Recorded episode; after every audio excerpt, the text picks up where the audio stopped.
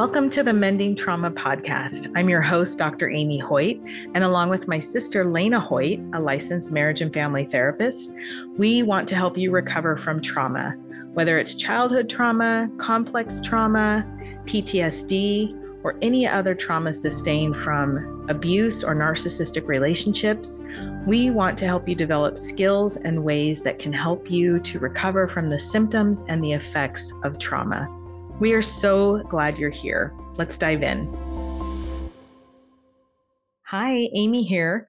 Are you feeling stuck or overwhelmed by things that pop up in your daily life? And perhaps these are because of past traumas or toxic stress. Have you tried traditional therapy and found that it wasn't enough? I know that was the case for me. That's why we developed the Whole Health Lab. Mending Trauma has put together a program that combines the latest research with proven methods to help you recover from trauma and move forward from these daily stressors and triggers. We use somatic therapy, EMDR, cognitive behavioral therapy, and internal family systems therapy. We use nervous system regulation and many other tools so that we can combine the best methods that are identified in the research to help you recover without being completely overwhelmed. So you can work on trauma on your own pace, your own time, and still with the mentorship and support of a highly trained certified staff. That's us. No more waiting for appointments or sitting in traffic, driving to see a therapist. With our online program, the Whole Health Lab, you can access it from anywhere, anytime, even on an app. Visit mendingtrauma.com backslash whole health lab and learn more get your questions answered. We've got a frequently asked questions section and sign up so that you can have this life changing program in your world today. Don't let your past hold you back any longer. Take control of your future, and we can't wait to see you in the Whole Health Lab. Hi, welcome back to another episode. Today, we're excited to continue the conversation we had last week about trauma dumping. And this week, we're going to focus on what to do if you are being trauma dumped on as a recipient. So, Lena, can you recap for us what trauma dumping is and is not? Sure. Uh, trauma dumping is about often sharing strong, intense emotions or difficult experiences. And usually, this is at a phase in the relationship that doesn't support this very well or we're sharing details at a time in the relationship without enough foundation to handle that type of information or to handle the intensity or the timing of the disclosure. And it can include expressing overwhelming emotions or facts or sharing details at inappropriate times or in a relationship that's not prepared for it. And what trauma dumping is not, is it is not sharing with somebody a challenge or difficulty in your friendship or relationship that has a good balance of give and take or reciprocity. So, trauma dumping is not sharing with somebody that you have a friendship or relationship with about a past experience that you've had, as long as you're sharing it at an appropriate time or setting. So, being dumped on is also about emotional boundaries. And boundaries, to remind everyone, are these guidelines that we set so that we can stay in our window of tolerance. And it's not, boundaries aren't about controlling other people, it's about what we are willing to accept so that we can have a stronger internal locus of control.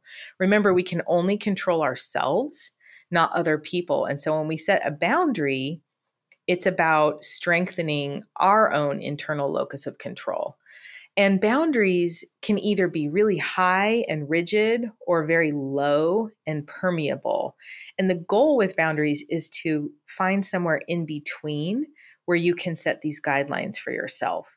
So that can be difficult because we often have to modulate depending on the experience we're having. You might have a, a little bit higher um, rigid boundary about one thing, right? Uh, for instance, if someone was going to touch me um, in- inappropriately, I would have a very high and rigid boundary about that. However, if it's about you know um, having phones at the dinner table, um, it depends. I have to really modulate that depending on the reason. Are we reading scriptures together as a family? Okay, our scriptures are on our phones. Or uh, is someone watching YouTube while we're having a family conversation? Then I'm going to have a little bit more strong boundary about that. So, what we want to do is really think of boundaries as somewhat flexible, but also about our what we're willing to tolerate. Do you have anything to add on boundaries, Lena? Well, I love how you put that that that we can't control other people, and boundaries are about um, having a set of. It, it's almost like having these sets of lines that we're not willing to have people cross, but it's for our emotional regulation, our window of tolerance, and it is a very internal locus of control approach to managing your emotional life. And I love how you explain that. Thank you. So, one of the things we talked about is how boundaries get set up in our family of origin typically. So, do you want to talk a little bit about that? Sure. Um, a lot of times, what I've seen, especially with my teenage clients, and teenagers are in a prime uh, phase of life to be experimenting with boundaries and figuring boundaries out is that the parents have watched um, my client have a friend maybe for several years and the dynamic of the relationship has changed and the friend has become more problematic or starts treating my client in a way that is problematic hurtful that sort of thing. And so my client would then start to pull away from this relationship and the parent will often say well, you don't want to hurt Susie Q's feelings. You have to stay friends with her. And the parent is well intentioned. They want us to be kind and considerate of others. But I think sometimes what it is is that because teenagers are often very reticent to speak about their internal or emotional life, the parent is working with very limited information. And so when we grow up in a family where we're not allowed to have healthy boundaries with each other or when we're not allowed to share our own experience because it will hurt somebody's feelings, then we don't have a real template for how to have healthy emotional boundaries as we age. And this can lead to a lot of uh, distress. And one of the things we talked about as we were getting ready for the podcast was this concept of neuroception. And m- emotional boundaries are really helpful to establish with the concept of neuroception. If we don't have this concept of neuroception, we're missing a key component. Absolutely. And just to remind our listeners, neuroception, we've talked about it before, but again, we learn through repetition. And neuroception is this internal communication mechanism that is constantly taking in information from our environment in order to inform our nervous system. So, um, one great example is someone's tone of voice. Before we can even register that the tone might be a problem, our body, our nervous system has already registered cues of safety or threat and has already started to mount either a fight, flight, freeze or a safety connection response. And so what happens with neuroception is we're gathering information so rapidly and it is subconscious that we are not even consciously aware until a few seconds later. And this can be sights, sounds, smells, um, and of course, communication between us and another person, and not just verbal communication, but it's actually the communication between their nervous system and our nervous system. And in a culture that tends to again divorce you know the mind from the body so much of western culture is pretty cut off from the body and our body sensations. What what this means is we might have this felt sense a sensation in our body that we can't explain. And this can happen when we're being trauma dumped on. In the moment it's super hard to consciously be aware of why we have this um, maybe this pit in our stomach or this physical reaction and often reflecting on the experience later can provide really helpful clues and information. And this has happened to me hundreds of times throughout my life before I learned about neuroception and the nervous system. I would get these really sick feelings when someone was oversharing and I wasn't sure why or how to stop it. And so that's why boundaries and neuroception are so tied together because if we can learn emotional boundaries and awareness, then this this subconscious process of communication that's happening with our nervous system um, will be able to not we're never going to catch it before our nervous system does because that's the mechanism that's going to keep us alive. But we're going to be able to get better and better and better at attuning into our body sensations and being able to make the changes we need to have those emotional boundaries. I love that explanation. Oh, thank you. And we were talking about how um, sometimes people think that if we have healthy emotional boundaries, we're not going to have friends anymore. Um, and that's something that we need to dispel right now, is that boundaries are designed to enhance the relationship and and that when both people enter a relationship with healthy boundaries there is a there is this somatic or felt sense of nervous system safety because both people are in a place where they're listening they're hearing they're um, understanding they're creating space for the other person to have the the reactions or the thoughts or feelings that they have. And so instead of thinking about having new boundaries as um, like you're not going to have friends anymore because no one's going to tolerate it, we want to have this idea that these new boundaries are going to enhance our relationships and give us a chance to have more meaningful and more connecting relationships. Absolutely. And, you know, if some relationships become more distant after you enact boundaries, that's also really valuable information for you. Um, because again, boundaries are something you're setting up for yourself. And so if the other person is not able or willing to also respect those boundaries, they will distance themselves. And what that does is that gives that opens up opportunities for us to cultivate different relationships that are um, built on emotional boundaries being respected. Great point. Yeah, and th- and this can be a very difficult time of transition. And sometimes your fight or fight flight brain might get involved and think, "Oh my gosh, I'm never going to have friends again," or "Oh my gosh, I I'm only going to have two friends the rest of my life." And all of that is coming out of that reactive survival brain and is not accurate, but we might have those thoughts and then we hesitate to practice good, healthy emotional boundaries. So it's a process. It's something that, you know, I've learned over many years. All right. So we know we need emotional boundaries, and we know that um, we need to also kind of start paying attention to those felt senses. What are some other action steps, or more, I guess, more to the point, how do we set up those emotional boundaries around trauma dumping?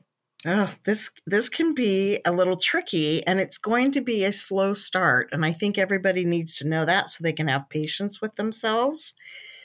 And the first thing is awareness as always. And awareness is enhanced when we can notice without judgment and when we can use benevolent, loving curiosity, stay out of that critical mind towards ourselves as we increase our awareness and notice without judgment, one interesting step we can take at this point is that we can spend a few mi- minutes thinking or writing about our experiences when you have found yourself the recipient of an overshare or trauma dump. And then just think about like what goes through your mind, what happens in your body. Do you feel panicked? Um, is your is your body sending you signals that this is very uncomfortable? Is there a sense that you don't know what to do? Just pay attention to all of that. Um, look for times when you have felt really overwhelmed with either the needs of the other person, the intensity of the share, or the details or emotional flooding. And as we do that, we can start practicing what we are comfortable with in terms of how people share information with us. As we become more familiar with paying attention to that, and we learn how to focus on our body sensations or our felt experience, what we're doing is we're gathering a bunch of information at this point so that we can take action when we are ready to take action. What about memorizing some phrases um, and giving people some phrases to use to establish boundaries around trauma dumping? What would be um, a helpful set of phrases? That I think um, you can come up with quite a few, and some are going to work in some situations, and some are going to work in others. Some won't work at all because the the person that you're interacting with um, doesn't have the capacity to understand or re- respect boundaries. But one thing that I think we can do is we can find ways to share with the person talking to us that what they're telling us is overwhelming, but we do it in a manner that's productive or helpful to the relationship. So maybe we say something like, Wow, you have been through so much. It sounds like this is really still such a such a present issue for you and I'm so sorry to hear about this. I'm wondering if we can talk about this another time. Or I'm wondering if we can find a time when we're both in a good emotional space and we can provide support to each other and we both have an opportunity to talk about things. So that's one possibility.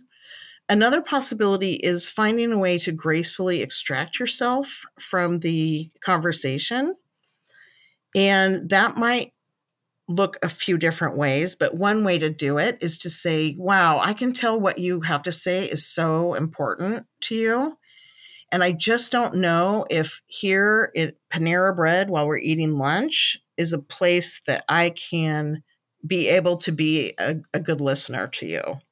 So, those are a couple of ideas, and they're very soft approaches. And then outside of the actual experience, depending on your relationship with this person, we want to pick a neutral time when we can say to them something like, I've noticed that you have really trusted me, and sometimes you share information with me that I'm not sure what to do with. And I'm wondering if if you could be more mindful of what you're sharing and when so that we have this chance to develop our relationship or our friendship in a way that feels more balanced. I think those are all great suggestions. And, you know, I just wanted to add a kind of a footnote to this whole conversation. And that is often when a friend comes to us for the first time with something big, to me, that doesn't, you know, and each of us are individually equipped for this, but to me, that doesn't feel like trauma dumping. What actually starts to feel like trauma dumping for me is when it's repeated a lot and there's no reciprocity in the friendship. And so there's no space for um, the other person to also talk about their life or hardships. And so each of us have to kind of determine if we if it is a pattern of trauma dumping or if it's a one-time event because we have a friend who you know lost a spouse and they are calling us to talk about it um, that is different than you know many months down the line when there's no reciprocity in the relationship. And that can be really really difficult because we want to be supportive but i just wanted to kind of call out that if someone you know a friend calls you who has an event happen to them and they're trying to talk through it that doesn't necessarily mean it's trauma dumping. Um, it can be depending on your emotional capacity. And that's why we have to go back to what your emotional boundaries are. And everyone has a different capacity for this. So I just wanted to wrap up by letting you know that there is no formula. If someone confides in you one time, that doesn't mean you're being dumped on unless you have, you know, um, a felt sensation, a reaction to that, and you realize, oh my goodness, I need I need to shore up my emotional boundaries. Yeah, thanks for pointing that out, Amy. I think that's an important distinction. And I like how you talked about it can be repetitive, like over and over and over again, over a period of months or years. And there's not a lot of reciprocity. So thanks for pointing that out. I think that's very helpful. Well, thank you all for joining us this week. And we uh, look forward to being here next week. Thanks so much. Take care. Thanks for listening to this week's episode of the Mending Trauma Podcast. Lane and I are really grateful that you spend time with us each week. We know you have a choice and that time is currency. We would love if you would share this episode on social media and tag us so we can reshare. If you feel so inclined, go and give us a five star review wherever you listen to pods so that we can get the word out and help more people. We know that we are all working hard on our mental health, and we wish you great success this week in implementing these new skills. We'll check in next week.